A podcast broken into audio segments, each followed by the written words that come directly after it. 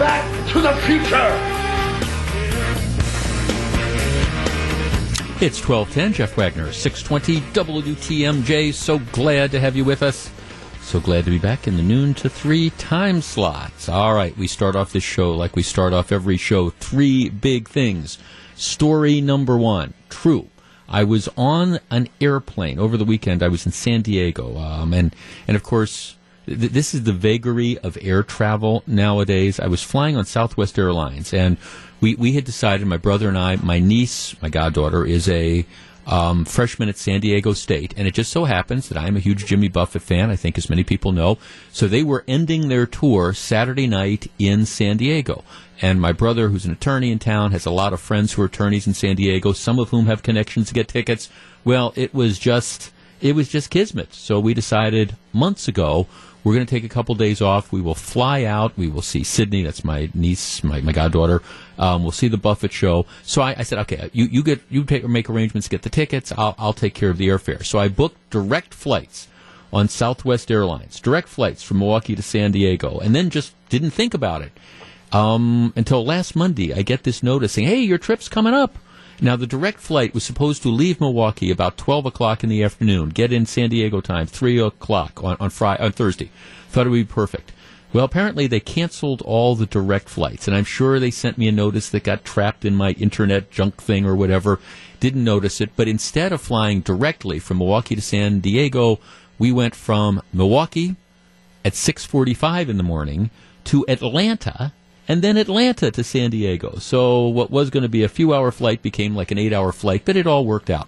So in any event, I've got a lot of time to kill. So Friday morning, I'm sitting there and I've got newspapers and I'm going through all this type of stuff, and, and I come across this story in the local newspaper, and I think there were people on the plane who knew knew, knew, knew who I was because not only did I have the various newspapers and stuff, but I was audibly shouting at this particular story. It is, if you want to understand how the criminal justice system in Milwaukee County breaks down and how judges contribute to that breakdown, this is the story. The guy's name is Dwayne Cheney. He is a convicted, now a convicted murderer. Now let me just back up a little. When, when you are a gangster thug murderer, one of the things that you count on is that people are going to be afraid of you. And this is what plays out in Milwaukee. You terrorize the community, and people are afraid to come in and testify against you. All right, so that describes this Dwayne Cheney. Dwayne Cheney had been a fugitive. He's 25 years old. Now, here's here's the deal of this. He had been identified a, as a suspect in a killing almost two years ago, November of 2015. He was involved and identified as a killer of a guy named Michael Prescott. Um, Prescott's girlfriend told police that around 7 a.m. she heard yelling outside. She saw Cheney, her ex boyfriend, approach a car where Prescott was sitting and open fire. The guy executed this man two years ago. Prescott died at the scene from a single close contact shot to the neck. He went up to him, he put a gun to his neck, he pulled the trigger. Cheney then broke into a residence and went after the woman, striking her with a gun before escaping. She was still connected to 911, and on a recording of the chaotic call, a man's voice says, I'm going to jail for the rest of my life. She says, Oh my God, Wayne. So he executes, he executes her current boyfriend, he pistol whips her, and then he takes off. He was charged with first degree intentional homicide, which carries a mandatory life sentence, and with having a gun as a felon. This is an extremely bad actor. He then goes on the lam. He flees. U.S. Marshals catch him in May. So this killing occurs in November of 2015. He is a fugitive until May of this year. So they catch him. He's put out, his bail is $250,000 cash. He cannot make the bail. All right. He then demands a speedy trial. All right, he said, and the way the law works is you can go in and you can demand a speedy trial. Um, so they schedule the date for September 18th. All right. What happens then is this girlfriend, the, the, the girlfriend, the ex girlfriend, and the girlfriend of the guy who was killed, she was the state's main witness. And um, once they catch him, she begins to get cold feet and starts saying, well, I'm, I'm, not sure I'm, I'm going to be, I'm not sure I'm going to cooperate. She's afraid of him. All right. That's exactly what's happening. She's intimidated. She is afraid of him. So the prosecutors go to a Milwaukee County judge named Carolyn Stark, who was elected in 2012 um, she ran against a Scott Walker appointee, and the issue was this is the time of the recalls and all that stuff. Vote vote down anybody who's a Scott Walker appointee. So instead of a law and order judge, you get this Carolyn Stark. So Carolyn Stark then hears from the defendant. The defendant says, "I demanded a speedy trial." The prosecutors say, "Well, we want a continuance because you know we're we're, we're working on this witness, and we're afraid." that you know she's intimidated. We know we want it before we just go to trial. We want to make sure that we have all our ducks in order. The judge says no. I'm not going to give you a a continuance. And so what she does is she says, "Okay, Mr. Murderer, here, Mr. Felon with a gun, Mr. Murderer, I'm going to convert your bail to a $250,000 personal recognizance bond." You sign your name. And now keep in mind, the guy's been a fugitive for a year and a half. You sign your name, you promise to pay $250,000. And they let him go. Now, she was required to do that because he had made a speedy trial act demand and she had refused to grant a continuance. This is where the problem lies. She refuses to grant a continuance. As a result, the murderer is now out on bail. So the trial, part of the release conditions amounted to house arrest. He was on GPS monitoring. He could not possess alcohol, drugs, or weapons. Yeah, yeah, yeah, yeah, yeah, yada, yada, yada. All right. Then what happens is they start the trial last week. He shows up on Tuesday and Wednesday. But the trial is not going very well for him. The witnesses show up and they start testifying about how he was the murderer. So recognizing that his efforts to intimidate the witnesses didn't work and he's likely to get convicted, what does he do? He takes off. Now they finished the trial. He was convicted in absentia because you know he, he was he was gone because he fled in the middle of it. But that doesn't change the dynamic. You have now a convicted murderer who was a fugitive for a year and a half is now back out on the street because a Milwaukee County Circuit Court judge refused to grant the district attorney's office a continuance for a guy who was on the lam. And as a result of her refusing to grant the man a, them a continuance, what she had to do under the statute then was lower the guy or convert his bail from a cash bail to this personal recognizance bail, which was completely and totally worthless. Here's the point. I hope, I hope, I hope, I hope when law enforcement authorities, as a result of this decision by Milwaukee County Circuit Judge Carolyn Stark, I hope as they let this character out of prison, somebody took a picture of him as he was leaving the jail from the rear because his backside is the last they are going to see of this guy for a long time. So again, as a result of, in my opinion, an incredibly bad decision by a Milwaukee County judge. Again, this change in bail was necessitated because she refused to grant the district office, uh, district attorney's office, a continuance. Some people would fault Chisholm's office. I understand what's going on here. The guy's been a fugitive for a year and a half. They don't want to impanel a jury unless they're sure that they've got their ducks in order. It was a decision which has now put a murderer on the street. And as a result, I mean, there is a manhunt, and, and maybe they will find him at some point in time. Hopefully, hopefully they will find him before he kills someone else. But it is just mind boggling to me that you have a criminal justice system, again, that would take somebody who is accused of murder, who is a felon in possession of a firearm, who has been a fugitive for a year and a half, and you wouldn't grant the district attorney's office oh, 30 or 60 extra days as a continuance, but you say, nope, nope, nope, we're, we're going to trial right now, and if you don't go to trial within those 90 days, I'm not going to find a valid basis, and we're going to turn this guy loose on the street. If he kills again, there is going to be blood on certain people's hands. But Big story number one. If you wonder what is going on in the Milwaukee County court system and the criminal justice system around here, we talk about it a lot. The juvenile justice system, which is an absolute joke, where you can steal 10, 15, 20, 25 cars, not be waived into adult court, and be sent home to your parents. A catch and release system for car thieves in general. A refusal to hold people accountable and bail decisions that are mind boggling in the extreme. Wow. It's 1220. This is Jeff Wagner. Big story number two coming right up. Stick around. It's 1223. Jeff Wagner, 620 WTMJ. Improving your corporate culture is more than just putting up a pool table at the office.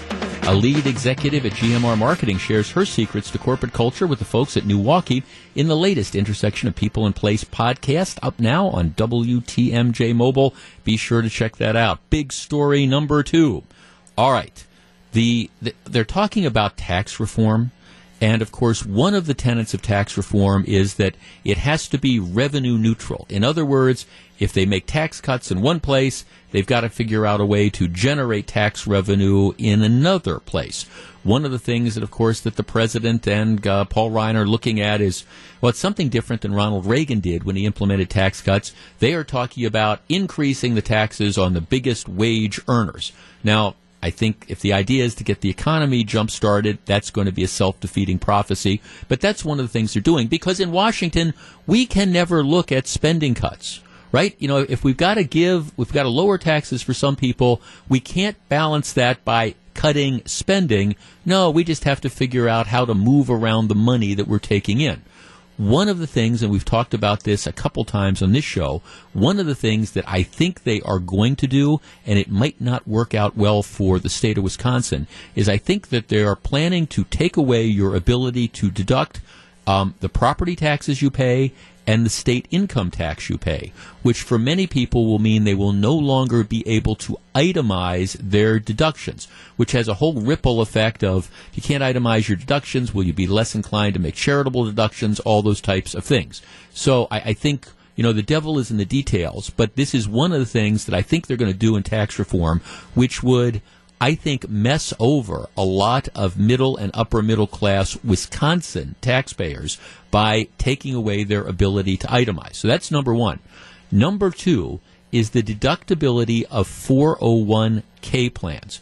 I think the 401k plan has been one of the greatest retirement savings ideas that we have ever come up with. Think everybody knows how this works. 401k plan allows you to, um, if your employer offers one, and there's ways you can do this if you're self-employed too, but it allows you to take a chunk of money up to I think next year the limit's going to be eighteen thousand five hundred dollars, and if you're over fifty, you can save another six thousand, and you can have that withheld from your paycheck, and you can save for retirement. Now the advantage to that is the 401k plan allows you to take that money and save, um, and you get to do it tax deferred. So let's say, for the sake of argument, that you make 70 grand a year. You can save up to $18,000 and you can lower your present tax. So let's say you have $18,000 come off the top. Well, I'm simplifying here, but instead of 70 grand, your income becomes 52 grand. Um, so, and that money then grows. Now, the government does get its slice out of that because when you start taking the money out, you've got to pay taxes on it. So the government gets the money, but it grows tax deferred, and you get an immediate tax break for doing that. And I believe this is what has been a huge incentive. We have a huge problem in this country. I don't know where Social Security is going to be 10, 15, 20 years from now. So, I mean, I think people are on their own. This is a great way of saving there are a number of Republicans in Congress who recognize, though, that this is a huge pool of present money. Because when you, again, take that, my example, let's say you save that 18 grand, you're not paying current taxes on the 18 grand. You will at some point in time, but you're not right now. So that is money that in the present, the government is losing out on. So a number of Republicans are saying, hey, maybe what we need to do is look at 401ks and just essentially do away with the ability of people to contribute again with this tax deferral, not give them the tax break. President Trump this morning says, no, I, am not interested in doing that, but who knows where he's going to be because he tends to flip flop on issues. 414 799 1620. Let's tee this up. I think this would be devastating to individuals who are saving for retirement. And I think President Trump needs to stick to his guns. And if he says we're not going to touch people's 401ks, he needs to mean it. 414 799 1620. That's the Accunet Mortgage Talk and Text line. We discuss next. If you're on the line, please hold on. It's 1228. 1236, Jeff Wagner, 620 WTMJ. I hope the president means what he says when he says he's not going to let Republicans in Congress touch people's 401k plans. I think if you do that, it will devastate, devastate retirement savings, especially for you know generations of people for whom I don't know if Social Security, at least in the form it exists now, is going to be around. Uh, let's start with Tony in Milwaukee. Tony, you're in 620 WTMJ. Good morning. Good, morning, good afternoon. Jeff. Hi. Good afternoon, Jeff. I'm going to get used to that now. Good afternoon, hey, Jeff, sir. Welcome back. I'm Thanks. retired and I couldn't listen in the morning. well, good. well, I'm glad so to have you back, back, my friend. Oh, good, Jeff. They got to leave it alone. In my last, I'm retired now. I retired last year. In my last five years, I was able to bump my 401k to 30 percent, and right. and everything worked out well. And I got, I'd like to go one step further. They should eliminate the taxes on the on the IRAs. Oh, and the IRAs. Yeah, I yeah. know. I mean, well, uh, let me ask you this, Tony. If if it wasn't for that ability to delay the taxes, to defer the taxes, my guess is you wouldn't have been able to save anything near as much as you were able to save the last few years, right? That is correct, and I would have probably been working longer too. Yeah, no, I mean, thanks for see that's that that's look that that is the key to this. This the whole 401k plan is one of the the, the whole concept is one of the great. Now, does it does it benefit upper income taxpayers? Yes, it does. But for, you know, middle class folks, it's one of the greatest incentives for retirement savings around. I can't tell you how many people I, I know who over the years you know, kind of came to me for like quasi financial advice. I said, you got to start this 401k plan. And it was like, well, I, I don't know. It's just tough. Retirement's so far off. And yeah, I understand the value of compounding all this. And I said, well, look, here, here's the immediate advantage you get. You will pay less taxes in the present. And that is the incentive that you get to do this. And I think that inspires people. Now, and again, the government's going to get its cut. It's just not going to get its cut you know, today or tomorrow. It's ultimately going to get it when like Tony, you start taking money out. Now, you do have the other option. You have what's called the Roth 401k. That works differently. A Roth 401k is where you put, you pay tax on the money that you are paying in. You pay tax, you know, in that year, and then it just grows, um, and there's never there's never any more taxes on that. So when you take it out, you don't pay tax. That's a great vehicle as well. But that I think is going to, in general, be for some of the, uh, I, am going to say wealthier. Maybe that's tough to generalize. But I mean, you have that option as well. Most people use the traditional 401k plans. The other thing that they are talking about doing, now the devil is in the details.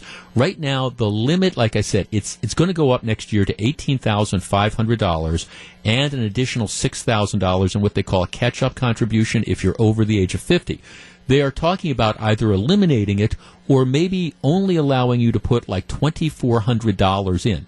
You know, it tw- look twenty four hundred dollars a year isn't going to get you very far in retirement. That I mean, if that's all you can save, that's all you can save. But it's not going to get you very far. I mean, and then again, it's going to be this crisis. Where do you go? I mean, this is again, this is one of the things that you see. It's a short term solution that creates a long term problem.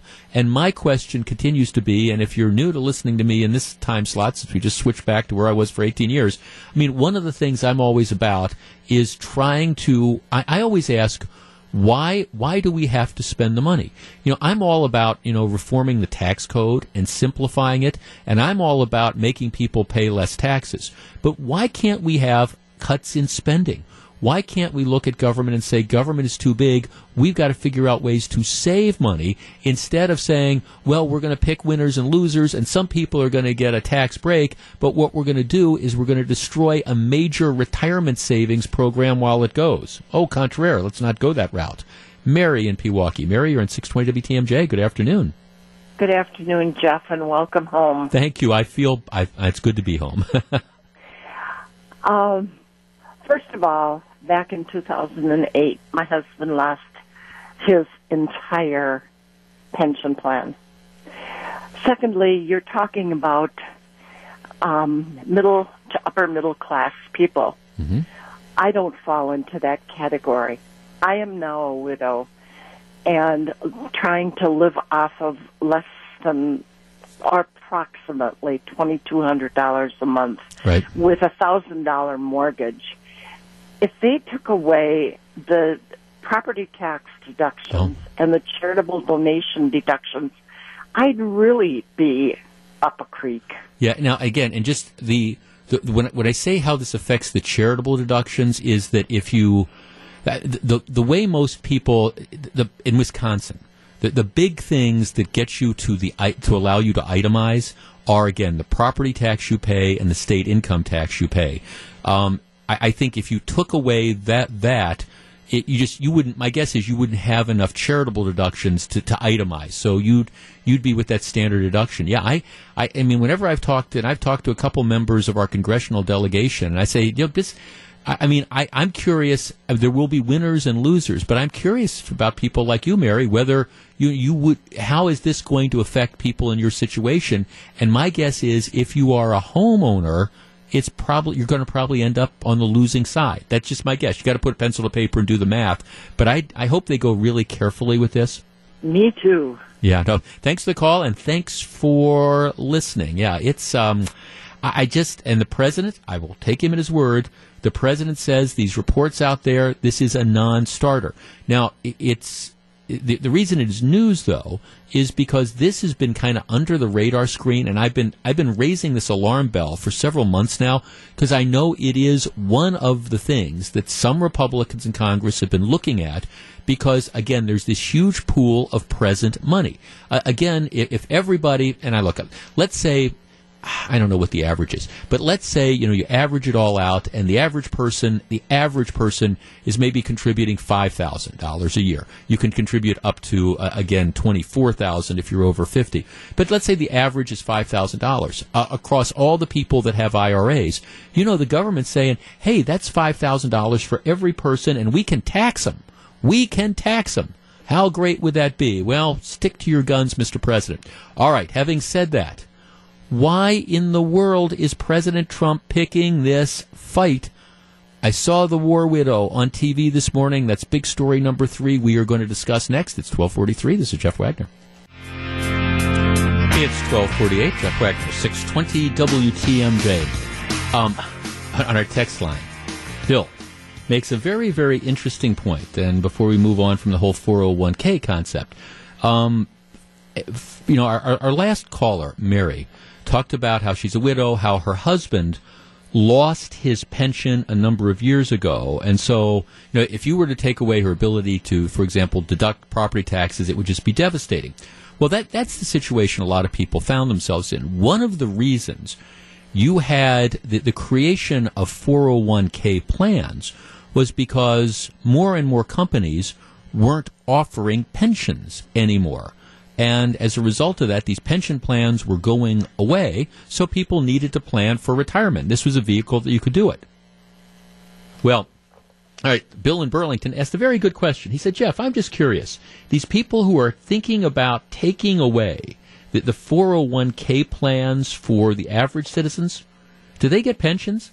And the answer is absolutely yes. I mean, if, if you're, you know, if you are a government employee, if you're in Congress, you know, whether you're a congressman or whether you're a, a senator, the answer is yes. you know, you, you get a very, very good pension plan. Matter of fact, um, people who've served for 30 years in Congress, which is a long time, um, they, they're, they're pulling in like $140,000 a year. So, right, Congress doesn't need the 401k plans because they've got those traditional pensions that do not exist for many people in the private sector. So once again, it's easy to hey, let's take away those 401k plans for the little folks, the the taxpayers, and and we'll go from there. All right, big story number three. Now this again, I I was I was off on Thursday and Friday.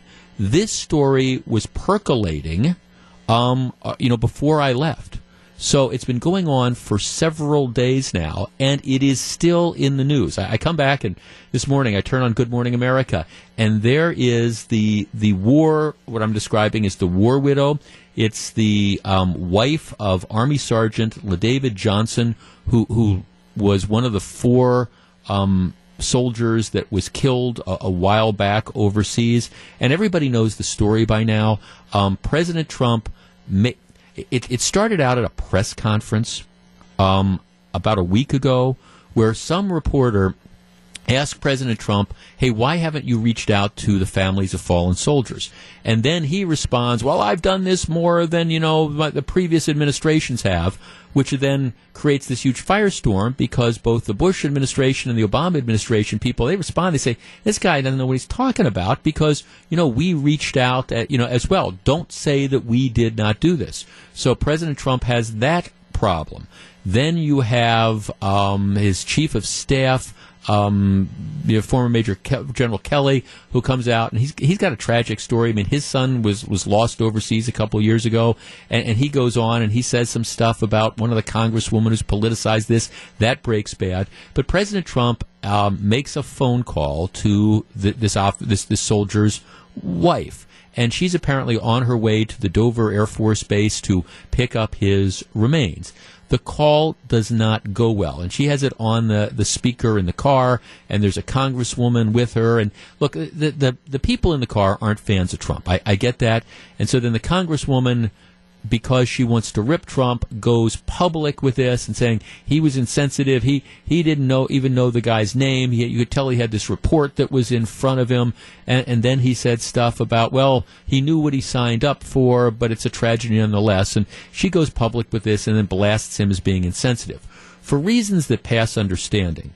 President Trump could not just let that go. He decided that he then had to respond and the situation then escalates. Well, this morning on Good Morning America, the, the widow actually appears, and I, I watched her interview, and um, she's clearly not a fan of President Trump, and she's saying, "Yeah, he, I, I just, it, it, hurt me. I, I, didn't even think he knew my the name of my husband, but he had a report in front of him."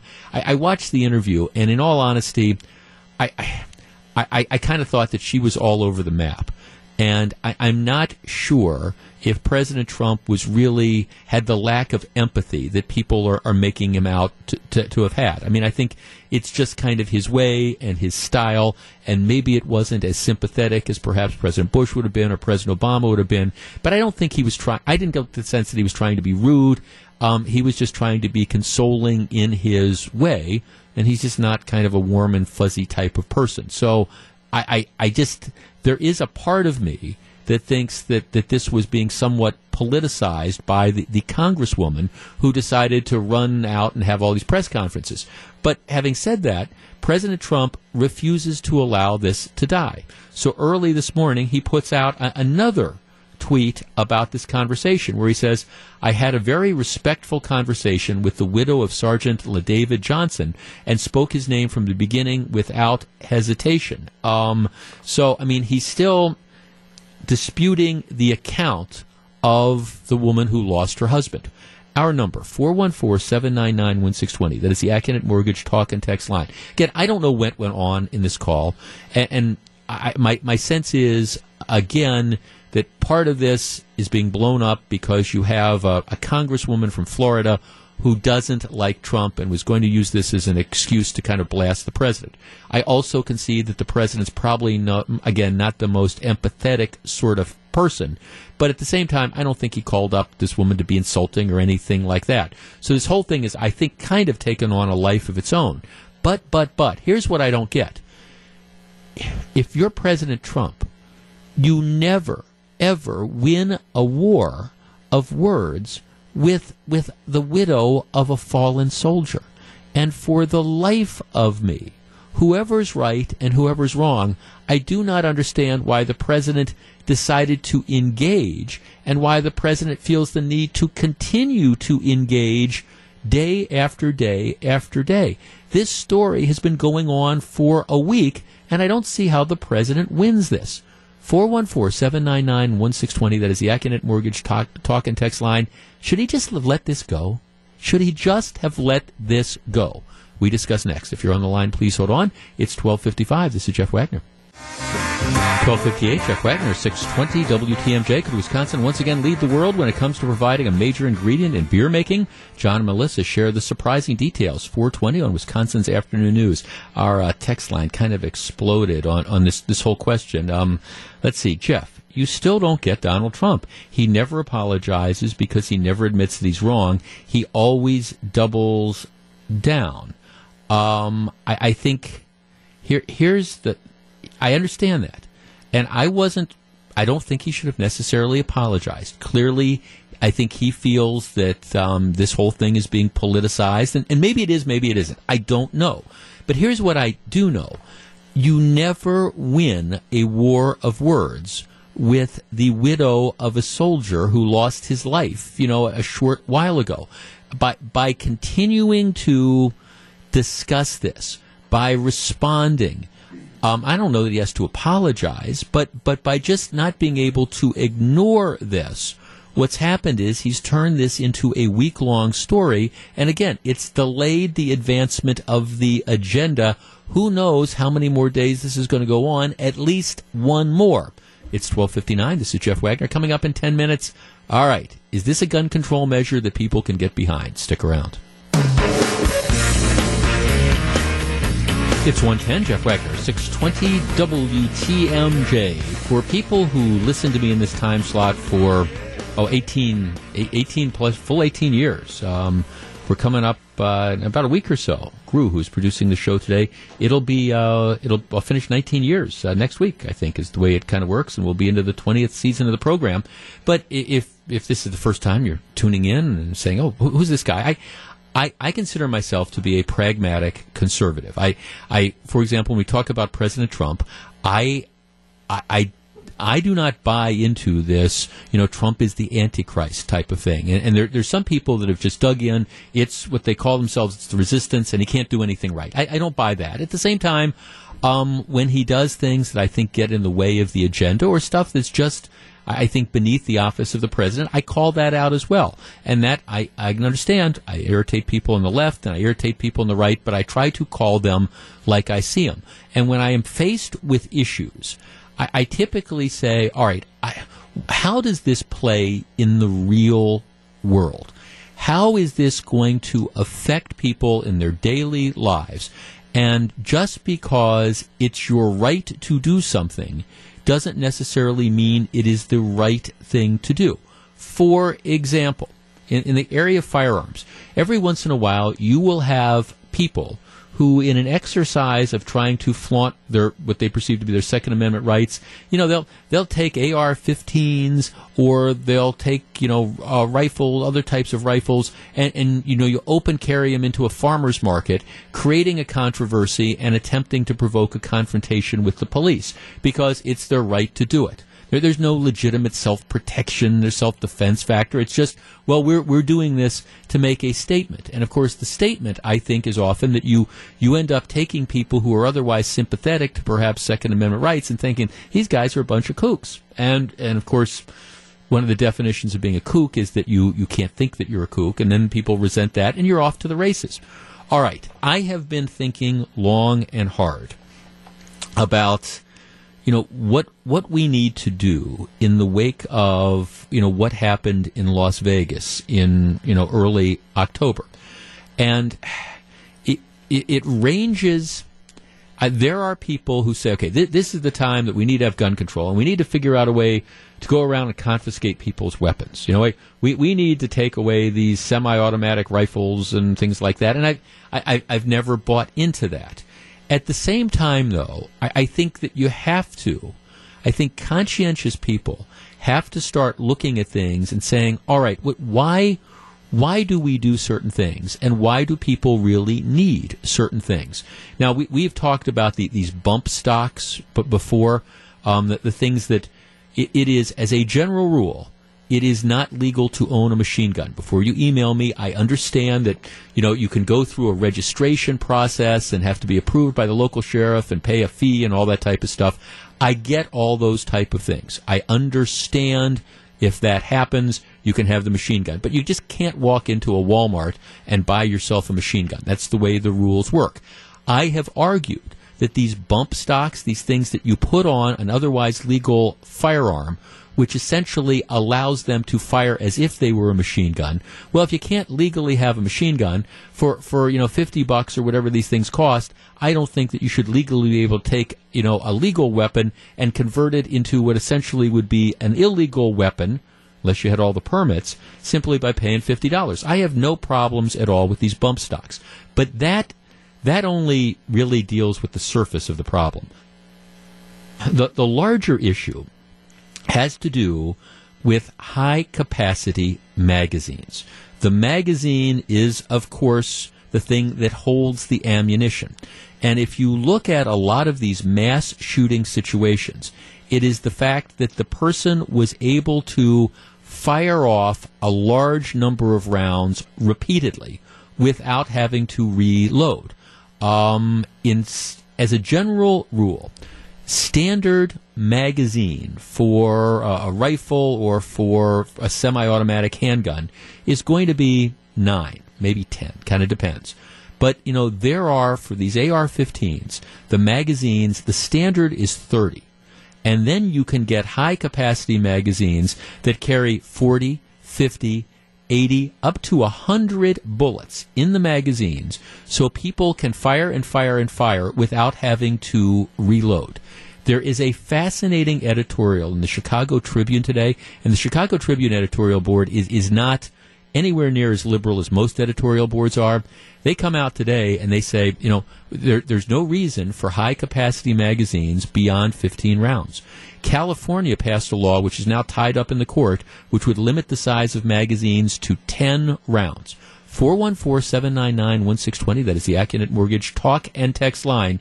Is it time once and for all not to take away semi-automatic rifles, but to limit the size of, again, the high capacity magazines? I will tell you where I come down on this, and we will discuss next. It is 115. It's 119. Jeff Wagner, 620 WTMJ. You know, I've been thinking about this for a long time.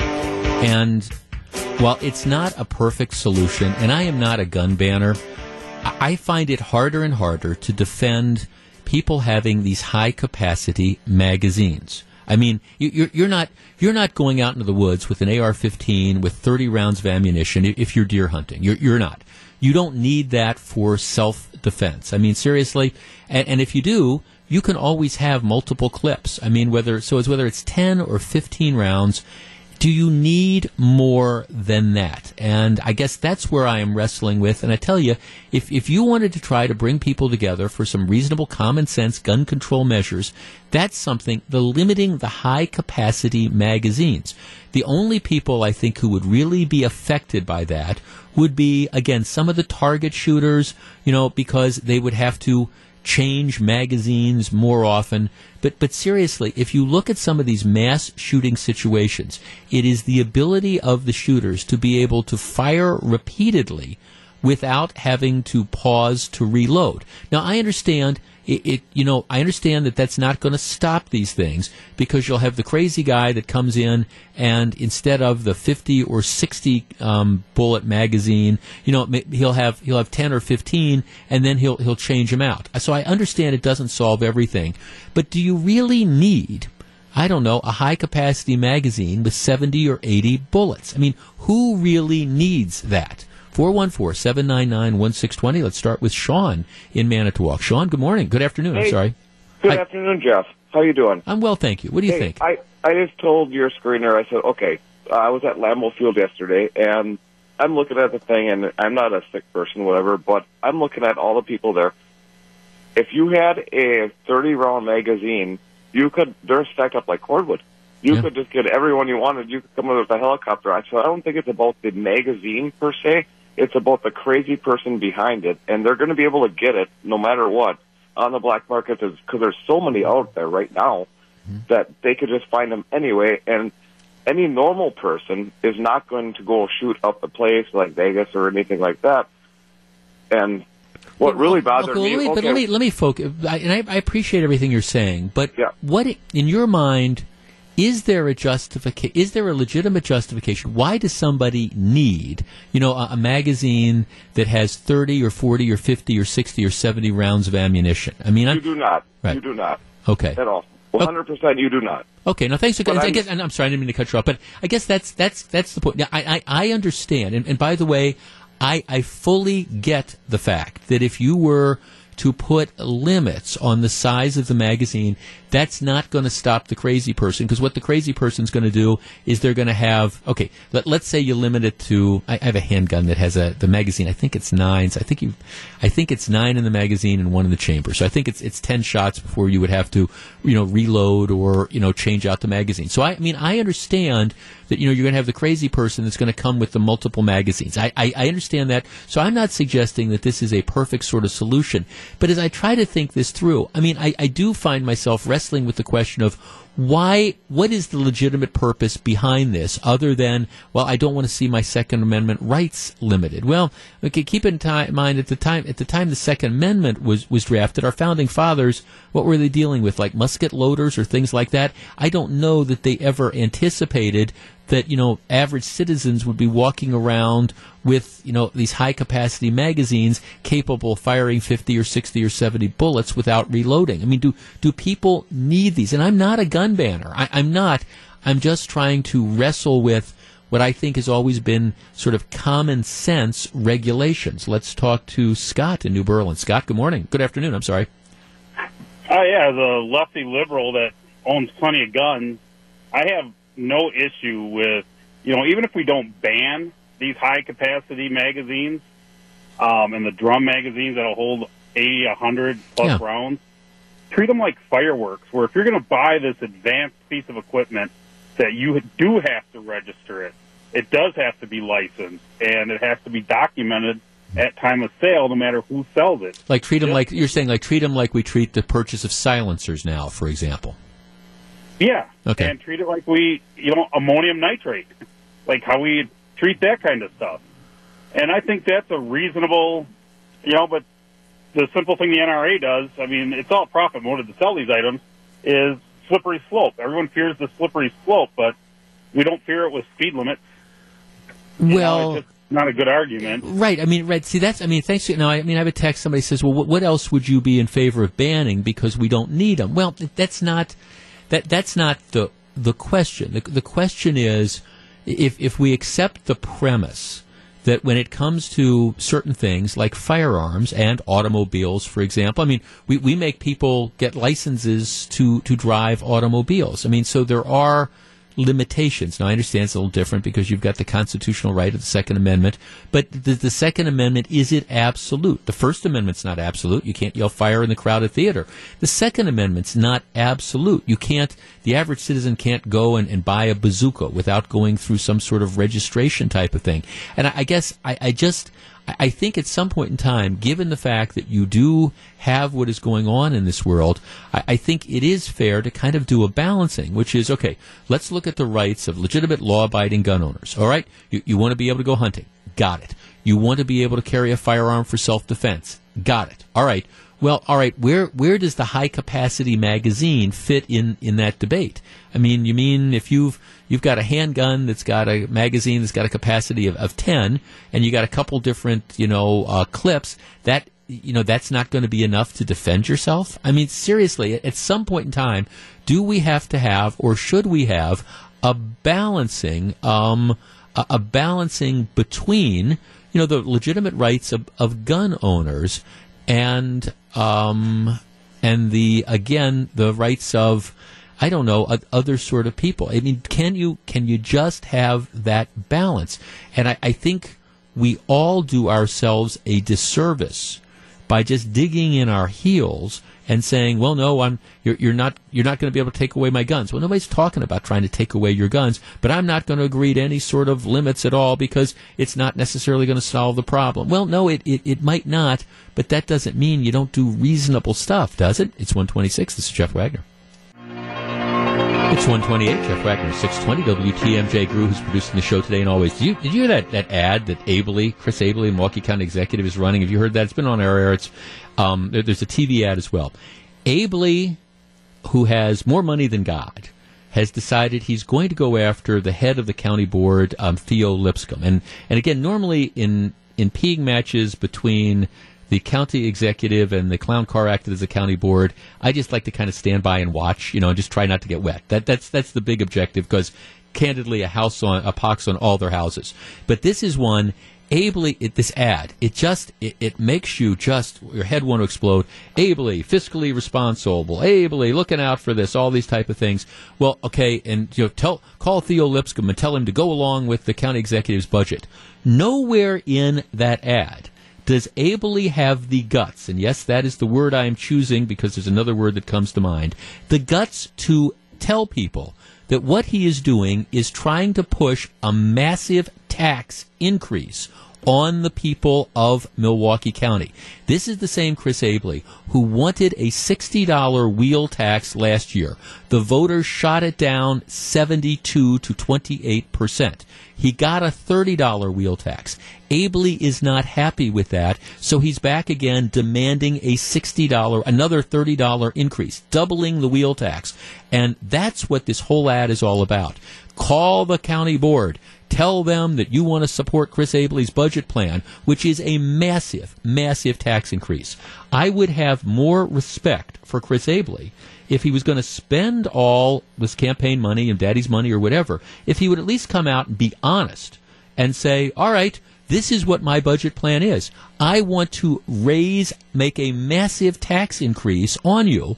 And I know you guys all said no last year in the referendum, but you, I'm Chris Abele and I'm smarter than you are, and you're really too stupid to know that, that you should be paying more in this wheel tax. If he would have come out and said that, which is really what he's doing, I would have had more respect for him. Instead of this bogus ad that touts how fiscally responsible he is, Chris Abele, maybe he is fiscally responsible compared to the clown car act of the county board, but that's not what this ad is all about. The ad with you, what you hear involving Chris Abele is him trying to sell a $60 wheel tax for Milwaukee County without admitting that that is what he is trying to do. It is shameful in the extreme. Okay, coming up in just a couple minutes, John McCain takes on the president. Stick around.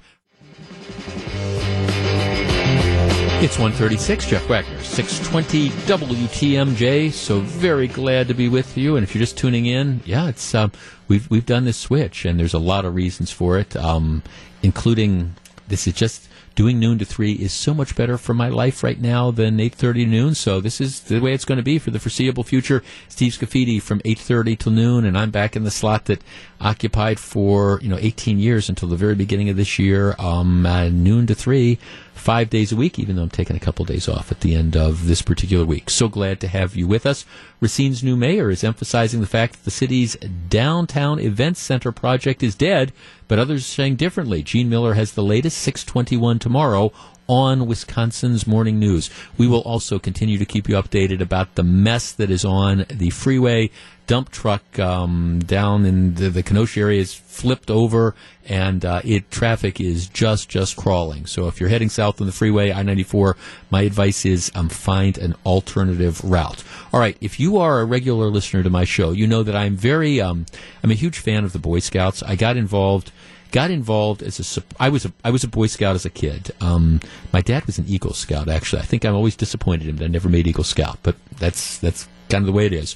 Um, I, I, got involved in, in helping do fundraising for the Boy Scouts a number of years ago when the United Ways across the country decided to defund scouting. They didn't do it here in southeastern Wisconsin, but they defunded scouting because of the controversy involving the scouts now abandoned policy that didn't allow gay scoutmasters. My objection to it was that by United Way defunding the scouts, it, it, it hurt uh, particularly low income kids who desperately needed scouting. And this was an occasion of where you're, you're politicizing um, scouting for your own purposes. And I thought it was horrible that United Way in those communities that did this. So I decided to start raising money and help them help them out. And I, I still do things from time to time uh, with scouting, including emceeing the big event they have in Waukesha, the Potawatomi Area Council, where they recognize all the adult leaders and all the, the kids, the the boys who um, gained the the Eagle Scout um, status over the course of the year. So I, I'm I'm familiar with and I am a huge fan of, of scouting. This story is an odd one, and I want to share it with you and get your reaction to it, and I'll, I'll give you mine as well. Okay, first of all, if you're familiar with scouting, typically the progression is Cub Scouts, Boy Scouts, Explorers. Um, Cub Scouts, obviously, that, that has the largest participation because a lot of people, you know, they get involved in Cub Scouting, but they don't go on to Boy Scouts. Cub Scouts are, are generally kids that are 7 to 10 or who have not completed fifth grade. So that that's the thing. And then if you're older than 10 or once you've completed fifth grade, you're, you're supposed to go be a Boy Scout. So here, here's the story as it appears in the New York Times. Let me read you a portion of the article and then we're going to discuss it. Cub Scout is exiled after pressing legislator on guns and race. When a group of Cub Scouts met with a Colorado state senator this month, they asked her about some of the most controversial topics in the nation gun control, the environment, race, and the proposed border wall between the U.S. and Mexico. But the questions from one scout, Ames Mayfield, age 11, now again, I, I don't want to know why he's 11 in the Cub Scouts, but I digress, got him kicked out of his den in Broomfield, Colorado, according to his mother, Lori. At the meeting on October 9th, for which the scouts were told to prepare questions for State Senator Vicki Marble, Ms. Mayfield recorded her son asking the senator why she would not support common sense gun laws. I was shocked that you co sponsored a bill to allow domestic violence offenders to continue to own a gun. Ames said in a question that took more than two minutes. This is the kid. He continued, Why on earth would you want somebody who beats their wife to have access to a gun? The event took place not long after the Las Vegas shooting. As part of her answer, Ms. Marble, a Republican from Fort Collins, defended her position on gun ownership, saying that the shootings in Vegas and Aurora happened in so called gun free zones, and the more guns society has, the less crime of murders are committed. On October 14th, five days after the event, the mom was asked to meet with the leader of the Cub Scout pack who oversees a number of dens, including the one that the kid belongs to. Um, Ms. Mayfield and the pack leader, whom she did not identify, sat down at a restaurant. He let me know in so many words that the den leader was upset about the politically charged topic of gun control, and he communicated that my son was no longer welcome back to the den.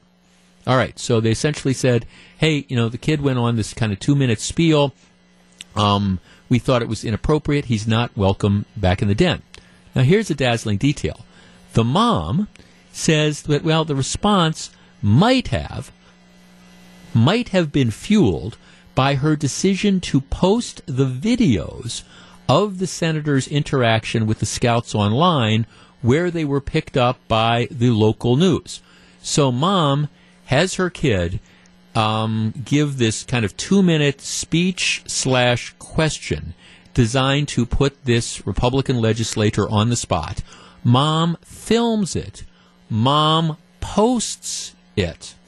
Um, then she said uh, she was also told the den leader had been upset by other references in Ames's long question, such as pointing out that the senator was a Republican and that the gun ownership was considered a right while health care was seen as a privilege. So he gets tossed out of the den, and they say, well, it's because he, he kind of politicized this, and also you know, you film this whole thing, you put it up on the internet to embarrass the, uh, again, we think potentially to embarrass the, the state senator.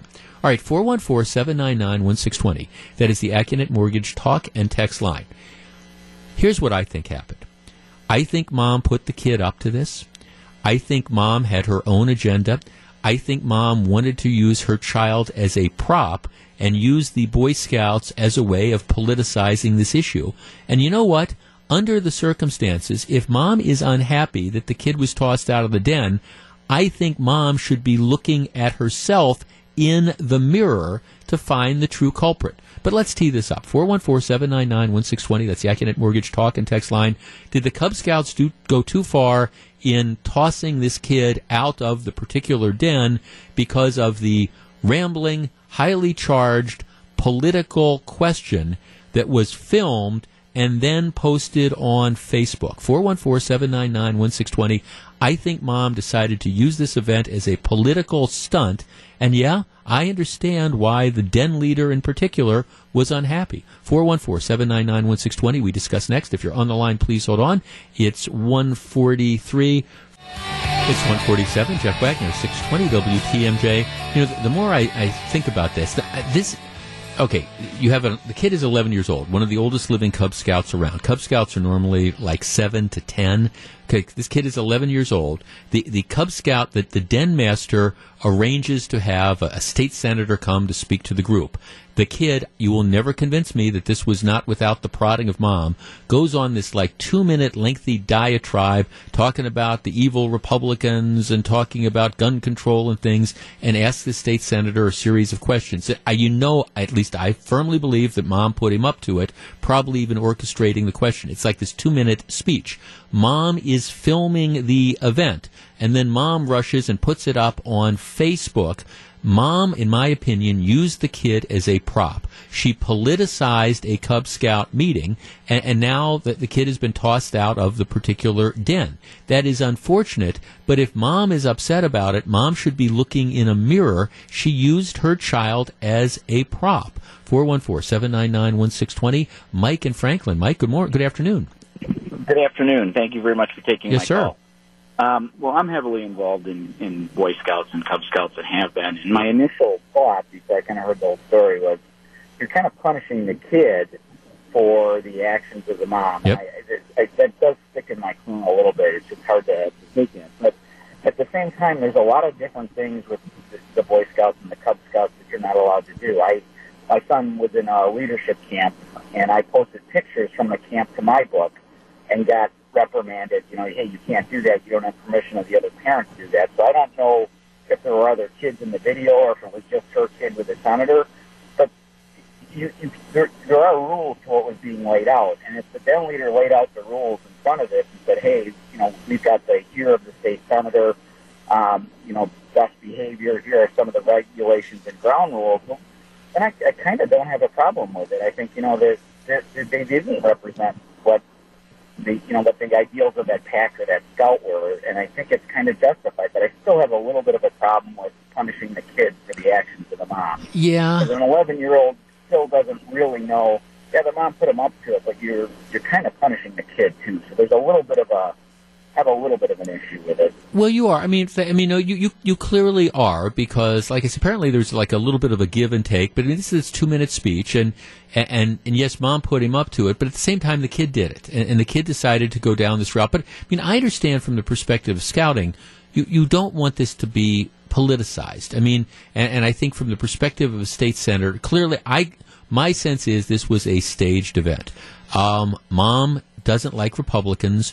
Mom doesn't like this state senator. Here we get this setting where we've got the, these cute Cub Scouts and stuff, and I'll have my kids stand up and ask a very, very confrontational question, and then I'm going to film it, and then what we're going to do is we're going to rush it to Facebook. I mean, I think the whole thing was staged, and I guess my objection is again, you know, using using the Cub Scouts as props. And I think that's what this mother did, not just for her kid, but for all the other kids that were there that day. We're going to use them as props. And, and again, it's, and, and then we're going to try to get, score our cheap political points by, okay, here's this, you know, cherubic 11 year old who's, who's asking these questions. No, I mean, I, I understand why the Boy Scouts would be upset with this particular type of thing. Chris in Brookfield. Chris, you're on 620 WTMJ. Good afternoon. Yeah, hi. Hi. Um, thank you for putting me on. Sure. I also have a lot of experience within the Cub Scouts and Boy Scouts area.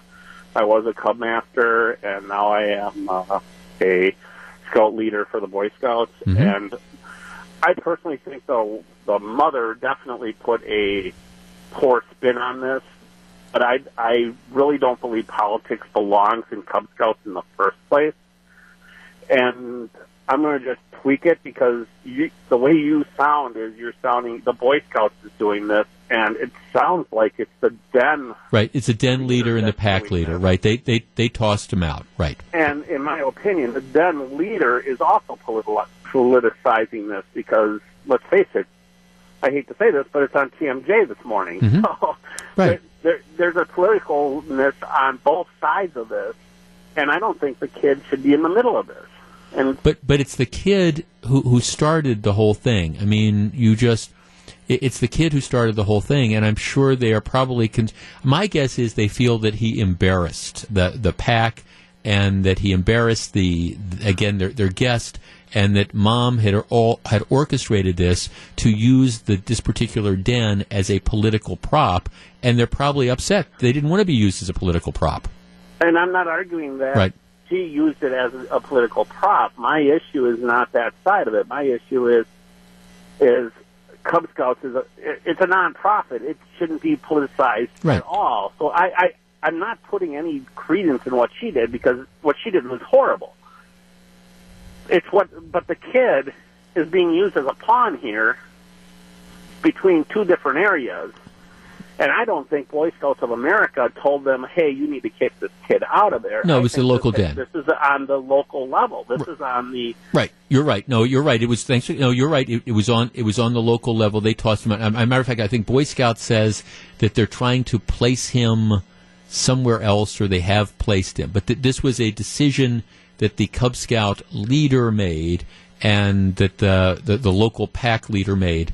I guess my my point here is that I, I think this was an appropriate decision because this is this the response. And I guess I don't agree with you when you say that. Well, th- all right, this is you know both sides are politicizing it. No, I mean there. I, I th- this was it was all started by you know the the mom and by the kid. And again, I'm assuming that that mom put the kid up to this, so you had that whole thing happen. I, I think Boy Scouts are have, have every right, whether it's the local den leader or th- whatever, to respond and say, "You used us. You used us to advance whatever political, you know, cause that you wanted to advance. You got your 15 minutes of fame. You potentially, you know, em- embarrassed the state senator. All those different types of things. But you used us as a political prop, and we're not going to put up with that. And the consequence is, I'm sorry, your your kid's going to have to." you know, find, you know, some other place to go. And I don't think that that's an unreasonable position to take. Um, and it's part of the consequences that you get. And, and yes, the, the, the 11 year old kid who's aged out of Cub Scouts, I, I think, anyways, yes, the 11 year old kid is now going to have to be relocated or will drop out of scouting. But maybe, maybe the kid could at some point in time say, oh, you know, mom, maybe maybe you shouldn't have filmed this and maybe you shouldn't have put this up on the internet because you know what? You didn't do me any favors. You learn the consequences of certain behaviors. It's 155 this is jeff wagner Jeff Wagner, 620 WTMJ. The race for lieutenant governor could turn out to be an interesting one next fall. A former area lawmaker is considering tossing his hat into the ring. Who is it? Find out the answer during Wisconsin's afternoon news. That's coming up at 3:34 today. All right, coming up in less than 10 minutes, it might be the end of cabs. I saw this firsthand over the weekend and all right, Robin Vos says something everybody's got their noses out of joint. Do, do people need to grow up? We're going to be talking about all that. Stick around. It's 159. It's 209. This is Jeff Wagner, 620 WTMJ. Good to be back in the noon to three time slot. Belinda, you know, one of the things that characterizes this show, and I I think it's always been the case, but as I get older, it's more and more the case. I just don't suffer fools well. Mm. I just, I, I just, you know, and there's, there's so much of that, and it's, there's fools on the left, and there's fools on the right, and there's fools in the center, and I'm just, I'm, I'm just getting too old and too tired and seen too much of it, and I've just decided I'm not going to, I'm just not suffering fools as well. You know what? I don't think I am either. And I just had a birthday recently in August, so it, it, it must be something in the water. I don't know, or, or, or that, but yeah, that's so that's that's going to be that's going to be one of the hallmarks, and I'm I'm glad to have you doing the news, and you're going to Thank you. notice that, you know, back because we worked together when when you know you first started and stuff, you're you're going to notice that, and Gru, who's producing the show, you're going to notice that as well. That just I, it's not the cranky old guy. It's just I, I'm just not suffering fools as well as I might have done, you know, when I started doing you know talk radio in this market, you know, 20 some years ago, and so that that that leaves. I don't know that that might leave me irritating people who I agree with most of the time or who I've known for years and years. But you know what? What the heck? If you if you don't want to be if you don't want to be poorly suffered by me, don't act like a fool. That's kind of my attitude, right? No fools allowed. No fools allowed, right? It's a no fool allowed zone. No, this is a lead in. All right. The, the way the state budget w- was was done this year was an absolute outrage. Just just because I mean you want to talk about dysfunctional. Normally there's a budget hang up when you've got uh, the a state that's for example there's a Republican governor and a Democratic legislature, you know, and, and they can't agree. Or you've got, you know, Democrats that control the assembly and Republicans that control the Senate and you can't agree. All right, that that's it. In Wisconsin, we have a very, very strong and very, very successful Republican governor.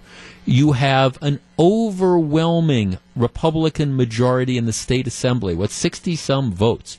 I mean, seriously, you know, you can roll a bowling ball through the Democratic caucus and not hit anybody. There, there's so few members of the Demo- so few Democrats, and, and then the state Senate, uh, an overwhelming Republican majority there as well. And still, you couldn't get a budget done for for weeks, for months, overdue, month after month after month. It was embarrassing. Now, there's a lot of blame to go around. The Speaker of the the, the in, in the in the assembly. Um, the Speaker of the Assembly is Robin Vos. I have known Robin since the mid 1990s. Um, he's based out of Racine. I think that the Assembly, and I was not not shy about this, when the, this budget thing was was being delayed and delayed and delayed, I, I put a lot of blame on the leadership in the Assembly because they they were insisting on increasing taxes. They wanted to increase the gas tax. They wanted to make taxpayers pay more. My point, well, and, and the governor, first of all, said this was a non-starter. So if the governor says it's a non-starter, that should tell you, you know, Republicans, this shouldn't happen. Secondly, I don't know that there's any Republicans in the state legislature who ran for office on a position of raising taxes. And, and I guess my point was, all right, look, if, if you want to raise taxes, that's fine. Don't do it in this budget. Next time you run for office in November of 2018, you run on an agenda of I want to increase the gas tax, or I want to do this or that or the other thing, and, and see if you get elected. Now, my guess is there's going to be a lot of other Republicans that will run against you and will beat you, but that that's fine. If you if you want to do that, run on that agenda. So I was critical of what happened in the assembly. Ultimately, the assembly had their, you know, everybody got together. You got a budget that was pretty good. The state senate had until the end really not been the, the roadblock. So I was critical of Robin Vos and some of the leadership. So then they cut a deal. You get the, the Senate that agrees, at least a majority of the state Senate. You get the state assembly that's on board. You've got the governor on board. And then you have three, actually four conservative senators um, who decide that, that they're not going to go along with you know what was was happening. I mean, Duey Stroebel was one. You had Steve Nass. I, I like Steve Nass. I've known Steve Nass for, for decades. You know, he was another one. You have uh, Dale Kapenga, who was a, another one, and then you have this guy named Dave Craig, who's um, out of Vernon, who who ended up voting against it anyways because that's what he always does. Um, so, but you had the, these three very conservative state senators who did um, well, I think the word I used was was hijack the process. They decided, okay, we're everybody else has agreed on this, but we've got things that we can't convince our Republican caucus in the Senate to go along with, but we're going to dig in our heels and we're going to refuse to vote for this. And we're going to tie up this budget again until we convince the governor to give us what we want. You know, we're kind of out of step with the Republican majority in the Senate. We're out of step with where the Assembly is, but we're going to, you know, we're going to band together and, and we're going to force the governor to commit to a couple changes. And some of these, some of these vetoes were things that were important to some of the other Republican members. So anyhow, the governor does it. It leaves bad feelings all around. Robin Vos in the Assembly is upset. There's people in the Senate who felt that they were up, who are upset about this as well because they felt that these three Republican senators um, kind of banded together to form their own little cabal, and, and they were able to force changes that the majority of Republicans wouldn't agree with. All right, so that's the background of this. So Robin Vos. um, who's still smarting from this, you know, goes on uh, goes on uh, Channel 12 TV with Mike Gousha the other day, and you know they, they start talking about this, and he denounces what what happened. You know, he denounces this process. He talks about how his membership feels betrayed by this whole thing, and then he says, frankly, I wish the governor had not negotiated with terrorists. And so Gousha says, You're calling these rogue senator you're calling them rogue senators and terrorists? Vos says, That's that's what they are. Okay. Well, all right, he's using hyperbole. Well, ever since he says that, oh my goodness gracious, hurt feelings, outrage. Oh, this is terrible. How dare Robin Vos call them terrorists? Doesn't he know what really terrorists are? Okay, look, I, I guess th- this is where I just don't suffer fools well. All of these people need to get over themselves. All right, w- was Vos's choice of language perhaps a little bit harsh? Yeah, but everybody in their right mind in Madison knows that Vos wasn't suggesting that, you know, Steve Nass was walking around with a machine gun. He was using the term in a figurative way. And this idea that, oh, these people are all upset, and Scott Fitzgerald, who's the leader of the Senate, demanding an apology and all this. I mean, it's kind of, you know, for God's sake, put on your big boy pants collectively and get over yourselves. So then, all right, I'm looking at this now. You know, Vos comes out with a uh, he he issues a statement coming out with what I would what I would describe would be um, an apology of sorts. Let me see if I can just pull the thing up here. Um, he, he, comes out with what I would describe as as an apology of sorts. Here's his statement. Uh, da, da, da, um, okay. Every day, there are brave men and women who put their lives on the line across the globe to stop terrorists, and for them, I am extremely grateful. As Speaker, I have strived to increase the civility within the legislature. I now regret using the word terrorist because it goes against the guidelines I've set for our chamber and myself. For that, I apologize. I continue to be concerned, however, that the actions of a few senators who cannot work with their colleagues in their own caucus could disrupt process on important legislation for the people of Wisconsin, etc., etc. With good negotiations comes good faith give and take, but some senators chose to continue taking while threatening a no vote. Every lawmaker has a voice, but we need to recognize what's going to get together. So yeah, okay, he ends up saying, okay, I'm I, I'm I'm sorry I ended up, you know, I'm sorry I used this particular term. All right, so here's here's the response. Can Senator Dale Kapenga be gracious? Um, this is uh, Chris Kapenga comes out, uh, released the following statement in response to Robin Vos. I understood, just as anyone who served in the legislature can attest, that the job can have frustrating moments. However, Speaker Vos choosing to take this to a level so personal is extremely inappropriate. So he's not going to be graceful as well. I guess I, am looking at this. It makes all Republicans look dumb. Should Vos have said terrorists? No, he probably shouldn't have. But at the same time, this reaction is so over the top from people on the other side. Everybody knows what Vos was talking about. He has apologized. For the love of God, can't we move on? And by the way, for the three senators who hijacked this whole budget process, well, okay, maybe you should rethink your tactics in the future. Just saying.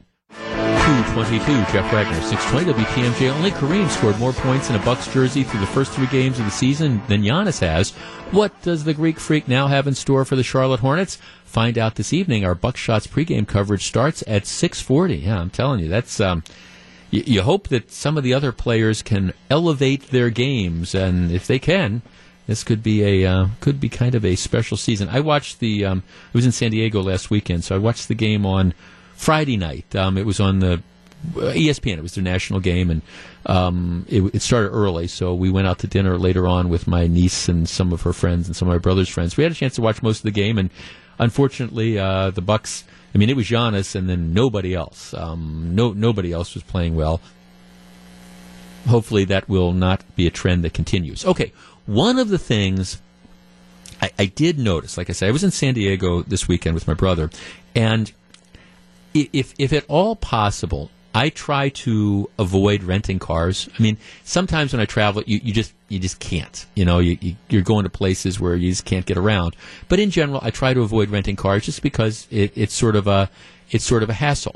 For years and years, I have been a, a cab guy, and if you travel to well, some of the you know the bigger cities, some of the cities that are good with cabs. New York is a good cab city. Chicago is a good cab city. I mean, it you know it wasn't any sort of problem. Well, um, you know, we're in San Diego, and I don't, I, I you know, I, I don't know how easy it is to flag down cabs, but it didn't. We didn't have to worry about that because we took Uber everywhere. Uber is, of course, the, the ride sharing service. We took Uber from the airport to our hotel on the other side of San Diego. We took Uber from the hotel to visit my niece at San Diego State and back. When we went out to dinner, you know, we would take Uber. We went to see the Jimmy Buffett concert on Saturday night in Chula Vista, which is about seven miles south of San Diego. You know, we, we took Uber there and took it back. And other than just really heavy traffic, it, it, it could not have worked better. Our waiting time with the exception again of trying to get the guy in to pick us up after the concert. Our, our waiting time was never longer than I, would say five minutes at, at, at a max. And I mean, the cars were all well kept. They were all clean. The drivers were incredibly responsive and kind of interesting. Not the sort of person that you would be afraid to get into, uh, you know, a vehicle with at all.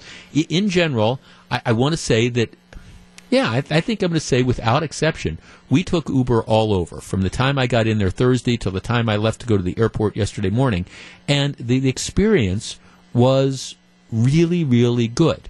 Now, I have never I haven't used Uber except when I'm with people that, that use it. I, have never even downloaded the app.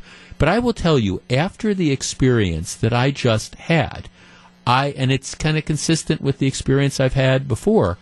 I am I am just convinced that th- this Uber model, whether it's Uber or Lyft or whatever ride sharing service you know use, I'm convinced that unless they really screw up somehow, I, I think that the traditional taxi cabs, I think they are going to be a thing in the past, thing of the past, maybe maybe a lot sooner than anybody thinks. I I think the challenge of these ride serving, sharing services to cabs is the same thing that the internet did to you know, traditional newspapers. They're not all gone, but they're struggling and they're trying to reinvent themselves. All right, 414 799 1620. That is the Accunet Mortgage talk and text line.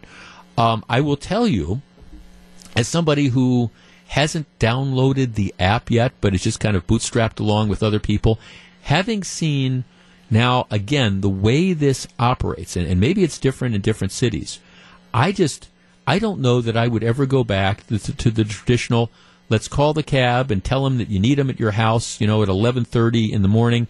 I mean, I tell you, you get that app, you download it, and somebody's there in a couple minutes. Now, again, I don't use it around here, so I don't know if the service is that quick.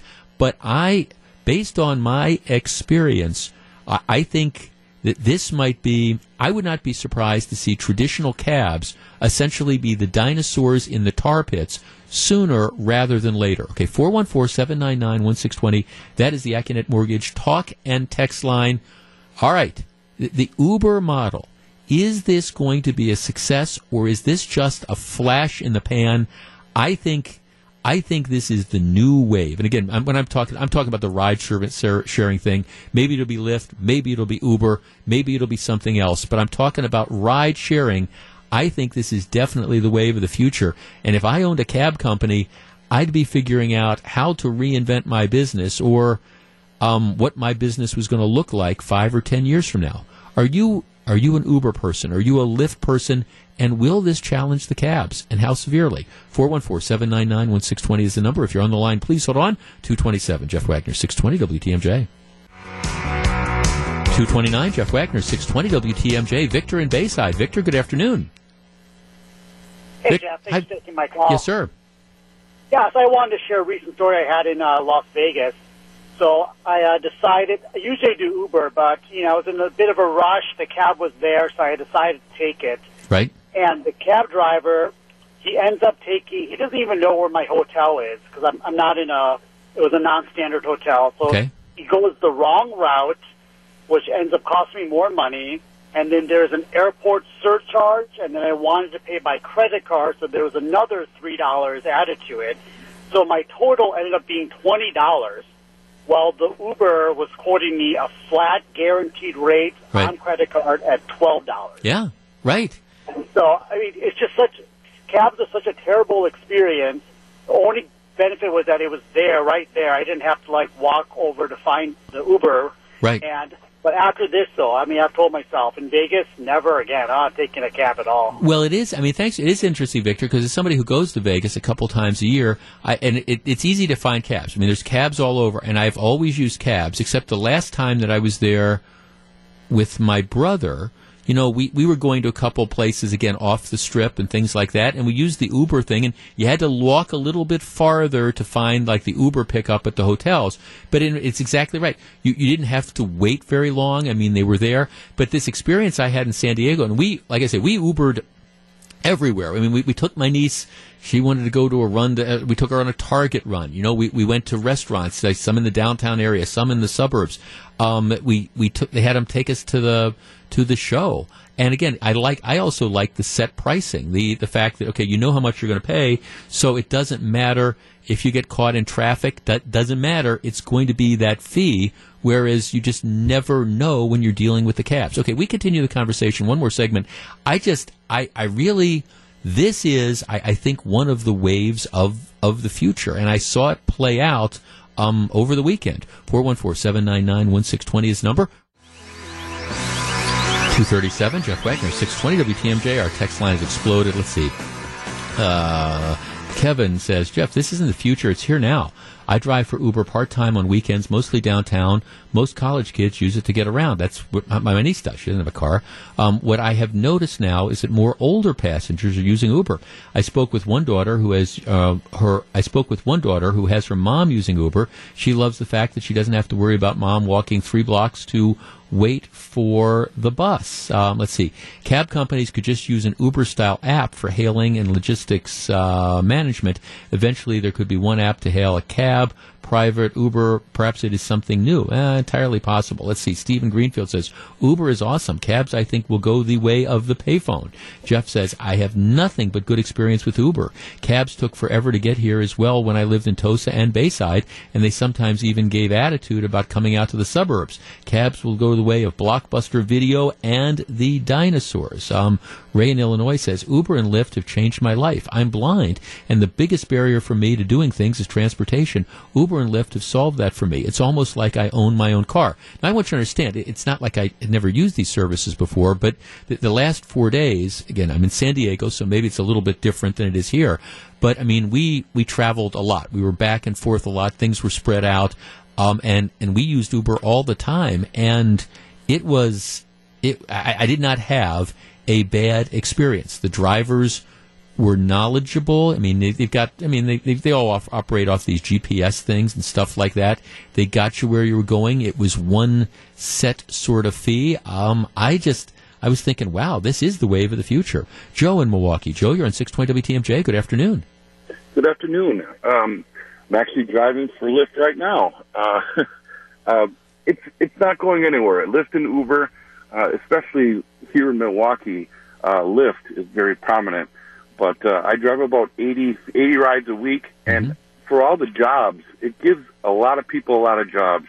I mean, a year ago, there wasn't half as many people out there, but the bonuses they're offering and the jobs that they're offering, we have over 3,000 drivers in Milwaukee right now. Okay, I'm not, I'm not going to ask you specifics, Joe, but I mean, this is always one of the questions in the back of my mind. I mean, do, obviously, if you've been doing it for a while, there's there's something in it for you. Do you make enough money to make it worthwhile?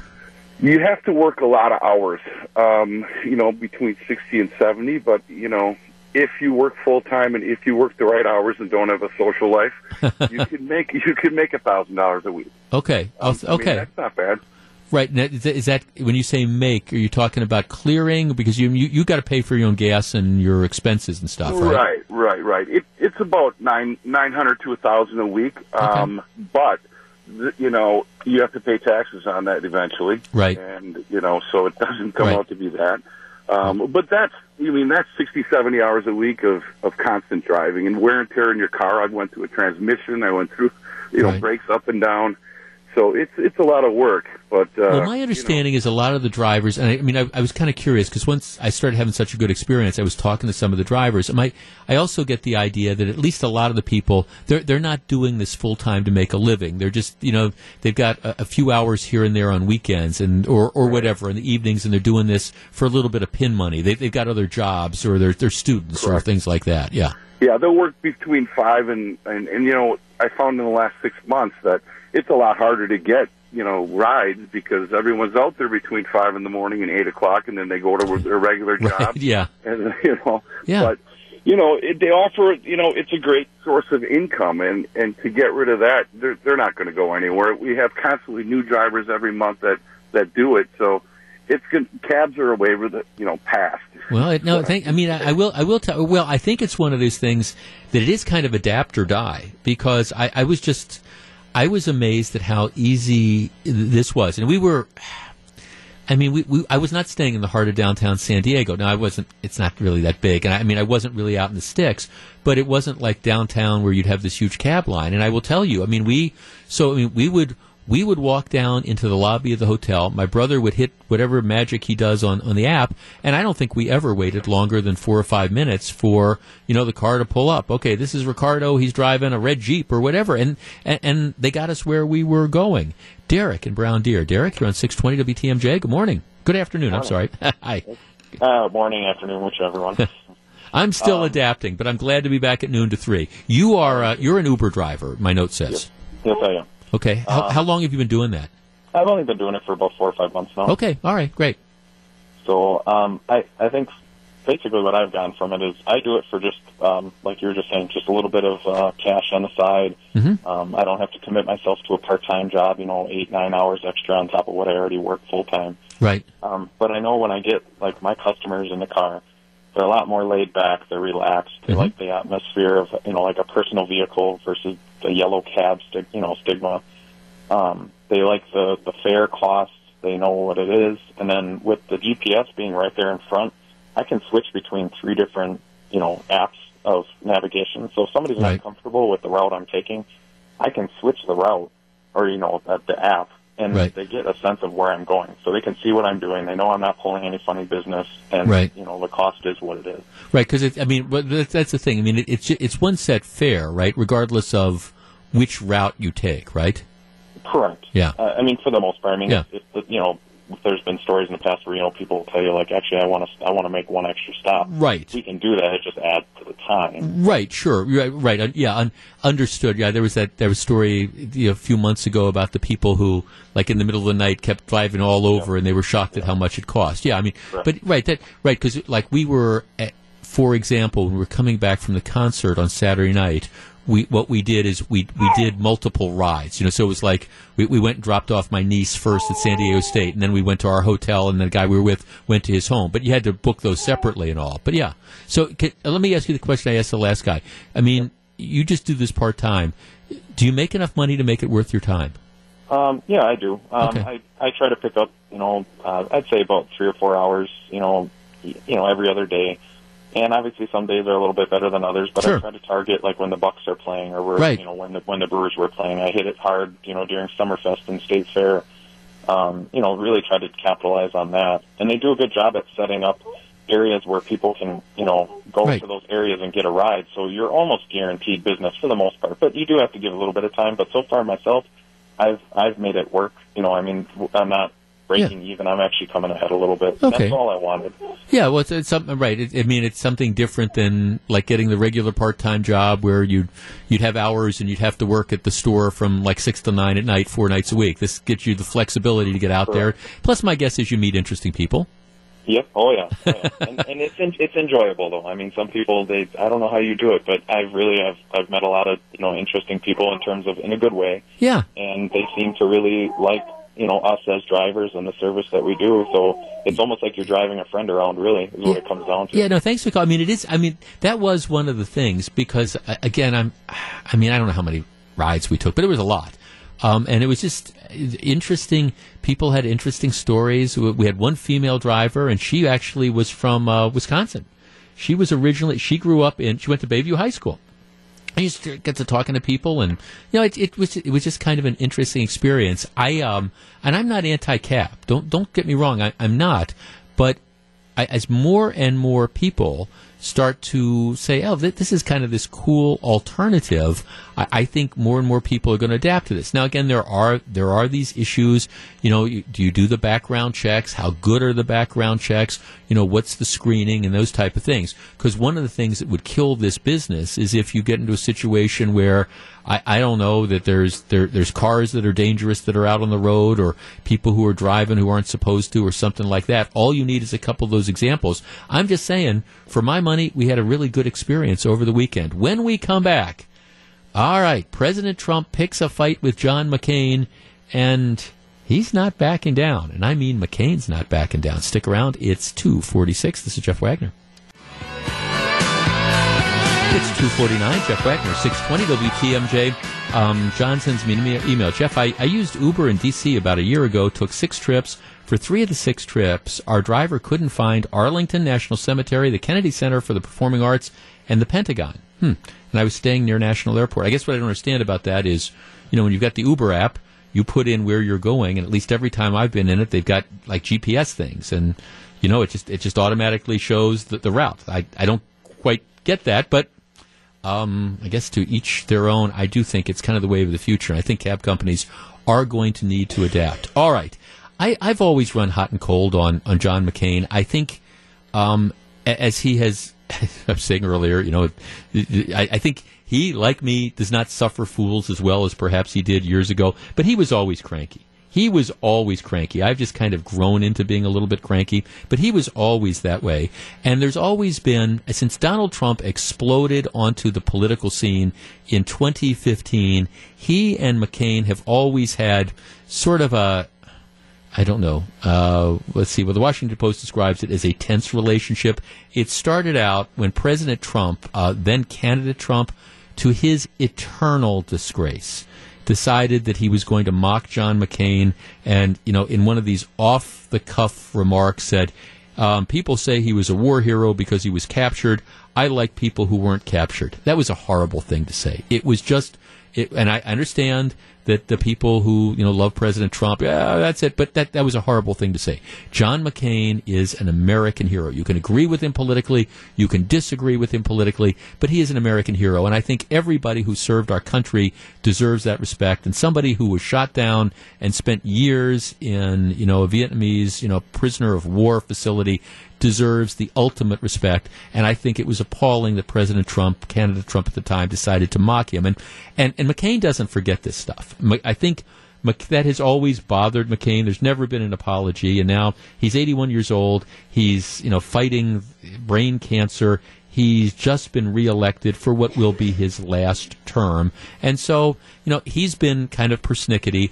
Um, his vote against health care reform, I was critical of him for doing that because well, I, I just I wasn't sure why he chose to do it in the way he did, and was that about his constituents or was it about sticking to, to President Trump? And if it was about sticking it to President Trump, I, I would lose a little respect for him. But I'm I'm a big fan of John McCain. So Mc, McCain uh, pulls no punches. You know, he's giving a speech. Um, he's actually was interviewed on on C-SPAN, and now, now keep in mind during the Vietnam War, and I was just a little bit too young for that. But you know, um, the U.S. inducted about 300,000 men into the military. Um, you you know, if you were in high school, you you got your draft number, and I can still remember. You know, even I mean, I turned 18. The, the- when I turned 18, the draft was still they weren't drafting anymore. but but you still had to get your number and your draft card and all those type of things. And I mean, I can remember older brothers of friends of mine, you know, going and you have these parties when they they'd announce the lottery and when the draft number would come up and all. Um, and, and the truth was, you know, you had a lot of people who ended up going. They were drafted in the service because they couldn't go to college and get a deferment. So you have um, President Trump who managed to get multiple deferments. I don't argue that I don't claim he was a draft dodger. I don't think he was. He did what lots of people, particularly wealthier people, did at the time. He went to college, stayed in college.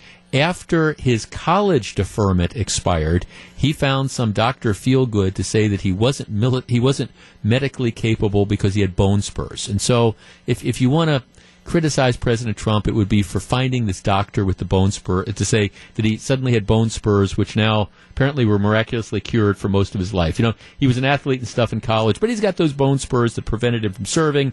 While if you weren't Donald Trump and didn't come from a wealthy family, you were, you know, in the jungles in Southeast Asia.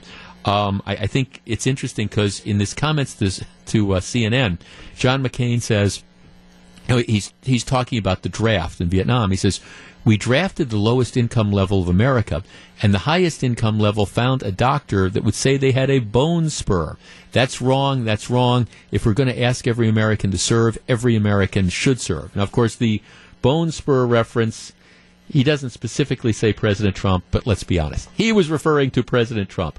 I don't think President Trump is a, is a draft dodger. I, I do think he did what a lot of people did at the time, everything they possibly could to try to avoid military service, which is why I thought the president's comments during the campaign trail about John McCain was kind of so appalling. It was like, you know, people people in glass houses really shouldn't, you know, throw stones.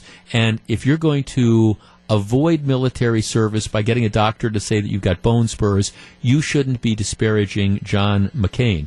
Um, the, the interesting, the larger point that McCain makes, though, in aside, aside in, addition to the dig at President Trump, is that he's right. Um, if you're going to ask every American to serve, every American should, in fact, serve. And perhaps that's the larger takeaway from all this that um, if you're going to have a draft, well, maybe there shouldn't be deferments. That's the thing that we need to remember moving forward. It is 2.55 in just a couple minutes. John Mercure is going to be in. We'll find out what he's got on his mind and what's coming up on Wisconsin's Afternoon News. Stick around.